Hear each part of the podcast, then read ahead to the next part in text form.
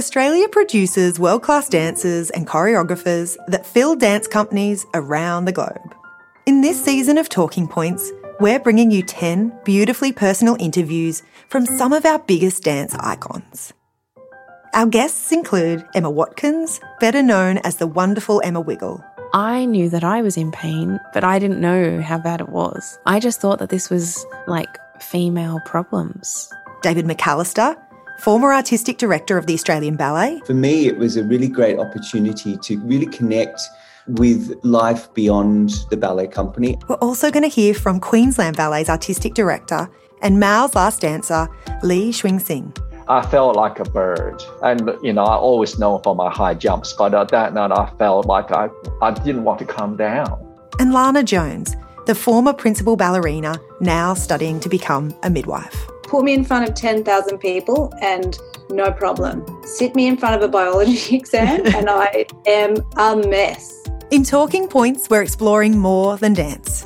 We're looking into everything that surrounds dance inspiration, regrets, bullying, body image, sexuality, lifelong friendships, retirement, and even how to find a new career when the curtains finally close. Today I'm speaking with the magnificent Emma Watkins. Many of you will know her as the supremely talented Emma Wiggle. Emma grew up like many aspiring dancers, dreaming of becoming a ballerina. But her dreams took an unexpected turn after an injury as a teenager. And as you'll hear, her dreams changed direction and she embarked on a different journey, one that led her to university, to film editing, and to ultimately becoming the iconic Yellow Wiggle. In this wonderfully generous and personal interview, Emma talks about her years of ballet training in Sydney, how she auditioned to join the Wiggles, first as a dancer, and then being selected to become a Wiggle.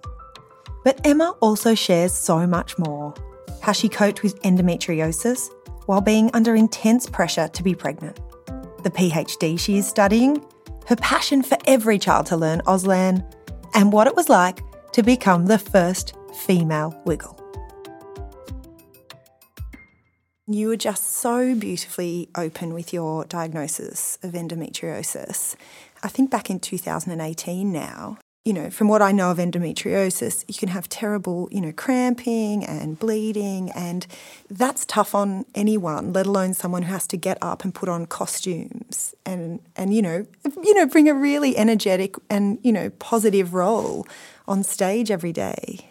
I was really lucky thinking back that I made sure my costume had black stockings. I'll be honest, as a woman, oh, you know, I, I didn't think about it, mm. obviously, but it, it made sense.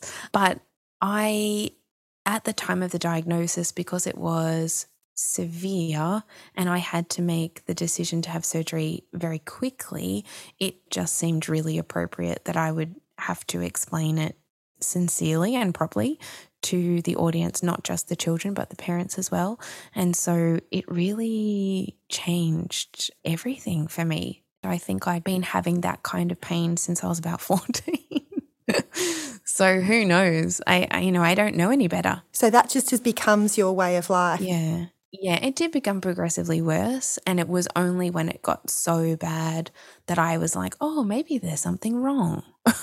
uh, that's when I, you know, had many, many tests and I tried to see as many different people as I could because I couldn't quite understand um, how something could be so severe and me not understand it or know that it was happening to me. I think there was a sense of denial. I was like, how did I let myself ignore that? And so, actually being able to explain to people that I wasn't going to be on the show because I was about to have a surgery and I had endo um, was important because at the time people thought that I was pregnant and it was so far oh, away see, from that course. perspective. And that's why I felt that I had to explain it because the pressure on me at that time to be pregnant was quite a lot. And so I was like, oh no.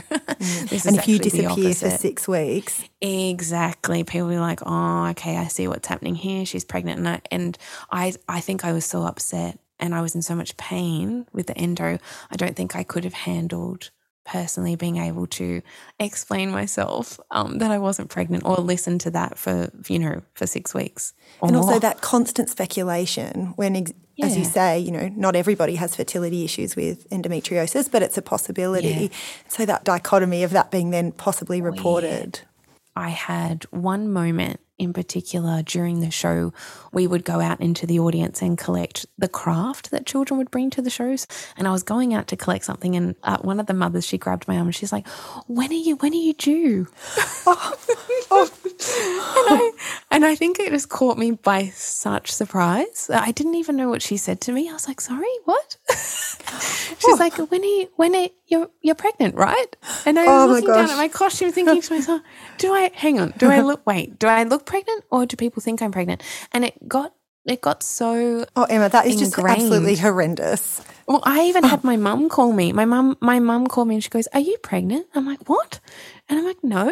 She goes, "Oh, okay," because everyone had been reporting about it in media, and Oh. then people had um, messaged my mum saying congratulations. No. And then mum called me and she's like, "Why wouldn't you tell me?" I was like, "I would, and I'm not pregnant." I mean, now you know, five years, five years down the track. Mm. That's right. obviously I'm not pregnant. Still not. Um, so you know, endo lives on. Today I'm speaking with Bangarra's Associate Artistic Director, the incredible Frances Rings. A descendant of the Kokatha people, Frances was born in Adelaide and spent her childhood travelling, dancing, and living all around Australia while her father worked on the railways. However, it was a teacher at her boarding school in Queensland that spotted her talent and encouraged her to audition for NAISDA, the National Aboriginal and Islander Skills Development Association. And so, at 18, Frances boarded a Greyhound bus and travelled the 12 hours to Sydney. In this beautifully raw and personal interview, Frances talks about her journey into dance, her incredible career with Bangarra, and finding confidence in her own body. But Frances talks about more than that her onstage connection with the late Russell Page, becoming a mum, and the pressure, but also the importance of not only being a female leader, but a First Nations female leader in dance in Australia.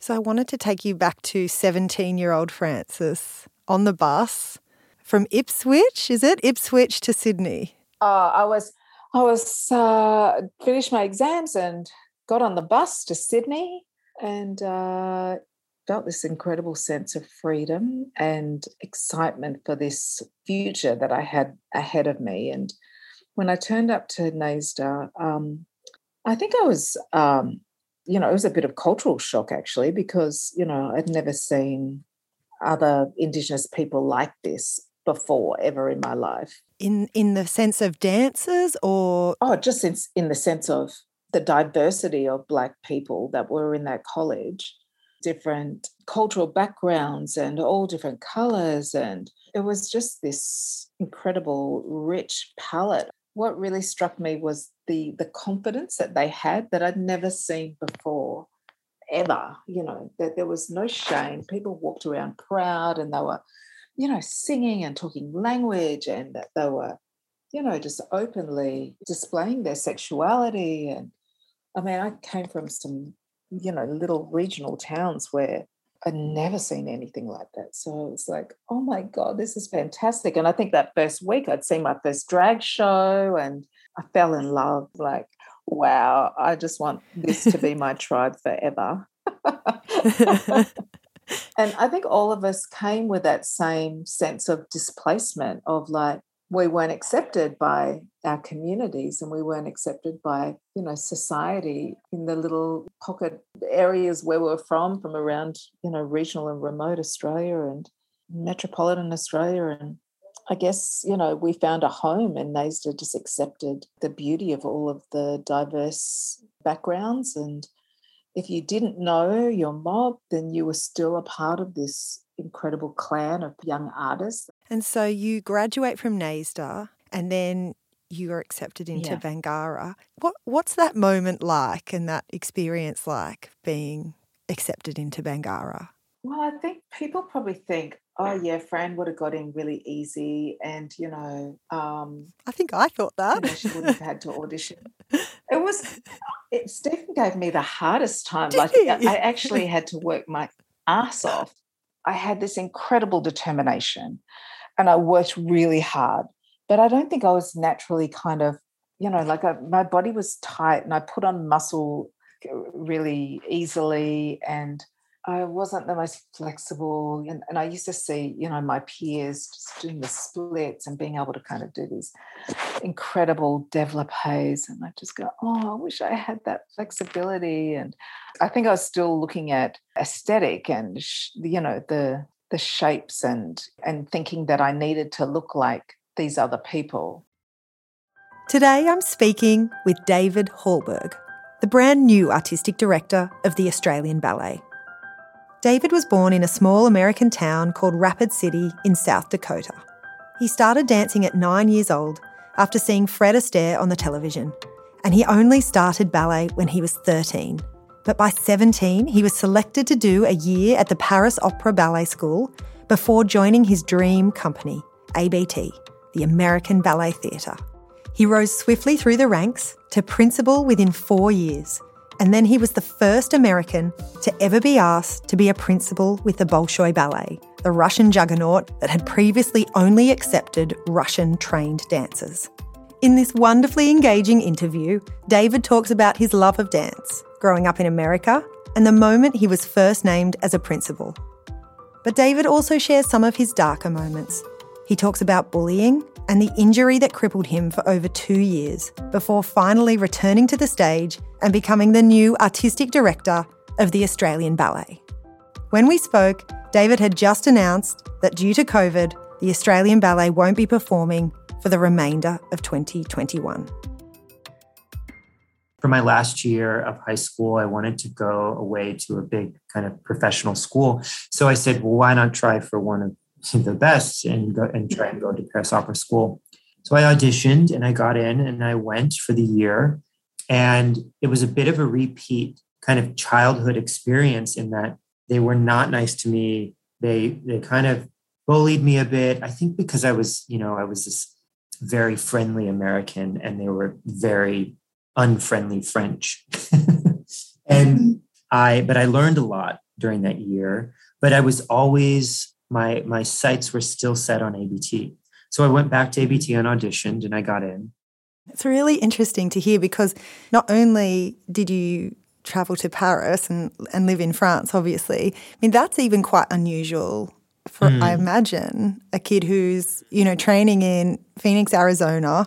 So I imagine that was oh, quite, huge. Uh, oh, quite well, listen, a decision. I mean, I will out myself and tell you that when I moved to Paris from Phoenix, I bought a year's worth of shampoo, conditioner, and deodorant because I didn't think, I mean, why could you get shampoo and conditioner and deodorant in, in France? It's Mars. and so I came, I came to this country that of course has shampoo and conditioner and deodorant.